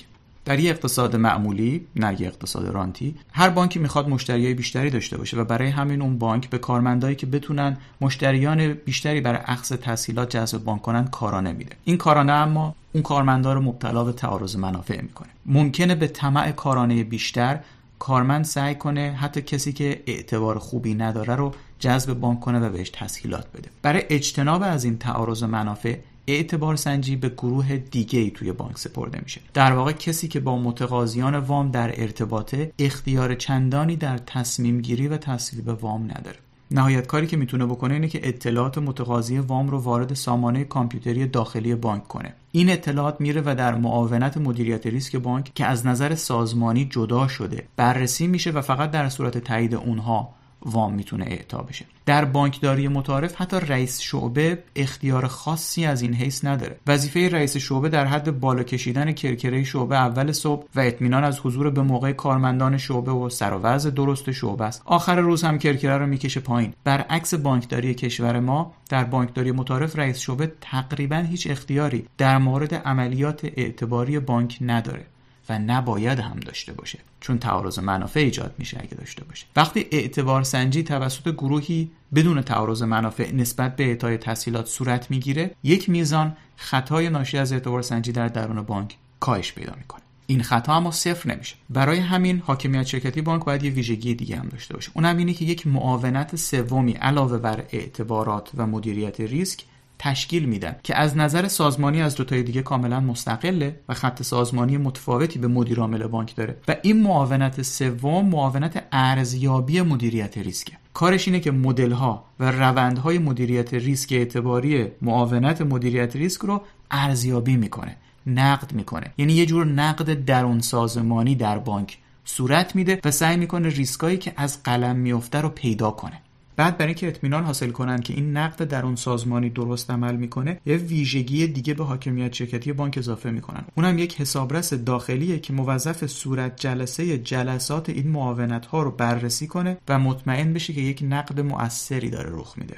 یعنی جلسات انتقادی معاونت ارزیابی از روندها و مدل‌های مورد استفاده معاونت مدیریت ریسک رو مطالعه کنه و ببینه این نقدها چقدر جدیان گزارش تهیه کنه و گزارش حسابرس داخلی مستقیم به هیئت مدیره بانک ارسال میشه و یه رونوشت هم می‌خوره به نهاد ناظر که بانک مرکزی باشه. اما باز به همین نقد در اون سازمانی هم اکتفا نمی‌کنن. هر مدل اعتبار سنجی که بانک بخواد استفاده کنه رو باید به بانک مرکزی توضیح بده و مستند به داده از اون دفاع کنه. جلسه دفاع از مدل های اعتبار سنجی بانک در پیش بانک مرکزی یادآور جلسه دفاع دانشجوهای دکترا روبروی کمیته تزه. بحث های چالشی در می‌گیره و معموله که بانک مرکزی هم بارهای مدل رو رد کنه و بانک رو مجبور به اصلاح و ارتقا کنه و باز جلسه دفاع دیگه برگزار کنن. قبل از اینکه اون مدل برای استفاده تایید شه. اما باز بانک موظفه به طور پیوسته هم این مدل تایید شده رو خودش در اون سازمانی نقد و ارزیابی کنه و در صورت یافتن اشکالی اون مدل ها رو اصلاح کنه و به بانک مرکزی گزارش بده.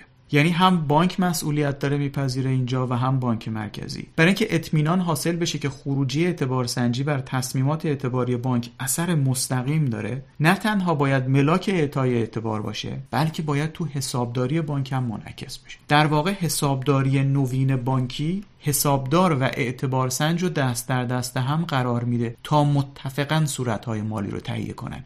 این خیلی کار جدید و متفاوتی از روندهای بانکداری قدیمی که بانکداری کاملا یه پدیده حسابدارانه بود.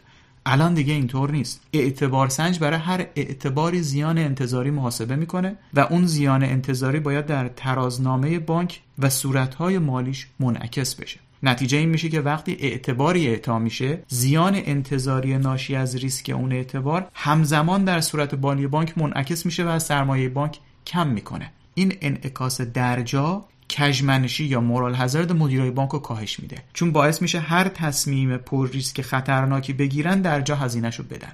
و این سرمایه گذاری بانک رو منضبط می‌کنه. در نبود چنین رویه‌ای ممکنه یه مدیر بانک اعتبارای پر ریسک بلند مدت بده. چون میگه در دوره حضور خودش در بانک حالا اون اعتبار فعلا داره سود خوبی نشون میده اقساط میاد ولی نکولش در آینده احتمالا محقق میشه. ریسک داره ولی خب به معنی نیستش که از روز اول مشکل دار میشه. احتمالا پنج سال دیگه به مشکل بخوره. خب خب مدیر میگه اون زمان من رفتم یه بانک دیگه یه جای دیگه سمت جدیدی گرفتم. اون دیگه مشکل من نیست. و ما به این میگیم کژمنشی یا مورال هازارد. با انعکاس خروجی اعتبار سنجی در حسابداری و در صورتهای مالی میشه این مسئله رو مرتفع کرد. یعنی مدیر وقتی که وام پر ریسک میده همونجا هزینهش رو در صورتهای مالی منعکس می‌کنه. و لذا سهامدار و هیئت مدیره این فرصت رو دارن که یک مدیر بی انضباط رو تنبیه کنند با برکناری. با رشد علم اعتبار سنجی، دقت در ظرایف حاکمیت شرکتی و استفاده از اعتبار سنجی در حسابداری، بانکداری متعارف اطمینان حاصل می‌کنه که اعتبار سنجی درست و دقیق صورت می‌گیره و در تصمیمات اعتباری بانک منعکس میشه. خب بحث الزامات اعتبار سنجی رو که سنگ بنای بانکداری متعارف بود جمع بندی کنیم. اقتصادی آزاد با رقابت سالم. به اضافه پرونده اعتباری شخص حقیقی. در کنار ساختار مشارکت اولویتدار برای شخص حقوقی که به پشتوانه دادگاه ورشکستگی زمانت اجرایی پیدا کرده. به اضافه پیشرفتها در علم اعتبار سنجی. در کنار حاکمیت شرکتی مناسب بانک و با حسابداری مخصوص بانک میشن سنگ بنایی که میشه بانک رو تازه روی اونها ساخت. بدون این سنگ بنا نهاد مالی که ساخته میشه در و دیوار کجی خواهد داشت و حاصل چیزی مثل همین نهادهای هشل هفتیه که ما در کشور داریم و خیلی بیمسما به سردرشون تابلوی بانک زدیم. اینا همونقدر بانکن که هر عرابه چارچرخی با یک موتور خودروه همونطور که عرابه چارچرخ موتوردار که هیچ کدوم از سیستم های ایمنی یک خودروی پیشرفته رو نداره امروزه نمی‌تونه وارد بزرگ راه ها بشه. بانکی که بدون چنین سنگ بنایی و بدون چنین سازوکارهای مدیریت ریسکی بنا شده باشه امروز دیگه نمی‌تونه وارد بزرگراه های مالی دنیا بشه. و در اقتصادی که یک نظام بانکی رقابتی واجد همه شروط طرح شده نباشه سیاستگذاری پولی قابل اجرا نیست حتی بیمعنیه. در چنان اقتصادی ابزارهای متعارف سیاستگذاری پولی مثل بازار باز و کریدور نرخ بهره هیچ اثر معنیداری بر تورم ندارن. این چیزا میشن ابزار شو مسئولان کشور. هی بیان تو صدا و سیما وعده بدن. فلان کردیم و بهمان می‌کنیم و خبر خوش داریم که چه شود. هیچ اتفاقی هم نمیافته. ولی این نظام بانکی که شهر شد خیلی پیچیده بود. خیلی باید نباید داشت. چرا نهاد رگولاتور باید انقدر پیچیدگی به این نظام بانکی اعمال کنه؟ اگه نظام بانکی رو به حال خودش آزاد بذاریم طبعا هر نوآوری که در مدیریت ریسک لازم باشه رو باید خودش پیدا کنه دیگه. اینطور نیست؟ برگردیم به مثال گیلاس و انگور. اونجا که شخص سالسی نقش بانک رو ایفا کرد اگه هر شخص سالس معتمدی تو اون روستا بشه بانک و به امضای خودش بدهی منتشر کنه در واقع به تعداد بانک ها واحد پولی خواهیم داشت. مثل اینه که تو اقتصاد خودمون مثلا ریال ملی داشته باشیم و ریال ملت و ریال پارسیان و ریال پاسارگاد و ریال سامان و غیره. و بعد هر جفتشون یه نرخ تبدیل باید داشته باشن. در اون حالت خوبیش اینه که خب هر بانکی که سازوکار خلق پول درستی نداره بیش از حد خلق پول می‌کنه ارزش پولش نسبت به ارزش پول بانکهای دیگه کاهش پیدا می‌کنه. طبعا فعالان بازار هم اقبالی نسبت به بدهی اون بانک همون پول اون بانک باشه نشون نخواهند داد. و اون بانک متضرر میشه یعنی به دست بازار متنبه میشه.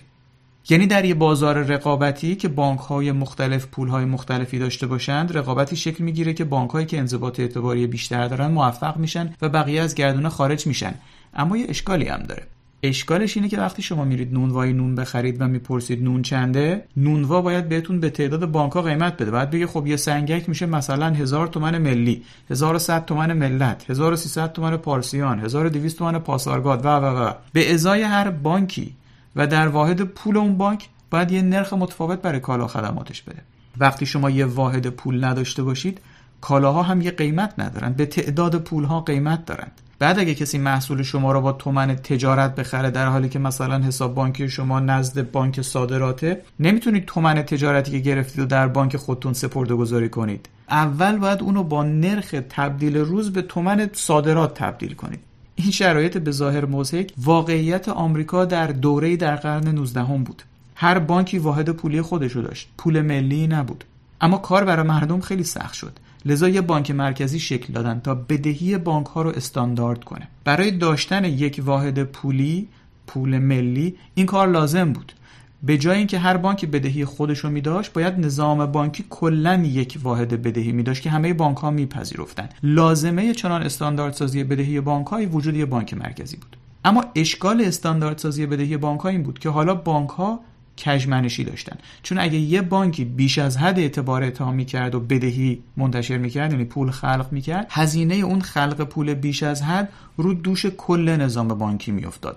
و خود بانک هزینه کمتری می‌داد. با اعطای اعتبار زیاد نفع زیادی می‌برد. اما چون بار تعهداتش رو دوش همه بانک ها سرشکن می‌شد هزینه کمی می‌داد. خب وقتی همه بانک ها اینجوری فکر کنن حجم پول بیش از ظرفیت اقتصاد افزایش پیدا می‌کنه و تورم زیاد میشه. به همین دلیل بانک مرکزی باید ضوابطی که گفتیم رو به طور یکسان به همه بانک ها اعمال کنه و جلوی اون کجمنشی رو بگیره و مطمئن بشه که اعطای اعتبار و خلق پول تو اقتصاد خارج از ضابطه صورت نمی‌گیره. بلکه اعتبار به فعالیت مولد اقتصادی اعطا میشه و خلق پول متناسب با رشد کالا و خدمات صورت می‌گیره. ضوابطی که بانک مرکزی باید اعمال کنه همه اون چیزاییه که امروز بحث کردیم.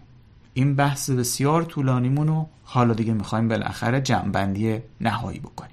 در کشورهای معمولی تورم رو با سیاستگذاری پولی مدیریت می‌کنن. اگه کسری بودجه زیاد بشه یا سیاستگذار استقلالش رو از دست بده کارای سیاستگذاری پولی کم میشه. مثالش مثلا ترکیه امروز. اما سیاستگذاری پولی تو کشور ما کارایی نداره. اصلا مشکل ما تورم نیست.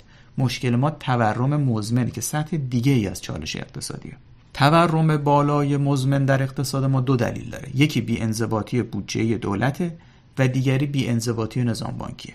بی انضباطی نظام بانکی ما ناشی از رعایت نکردن الزامات پول بر پایه بدهیه. دو نوع پول داریم.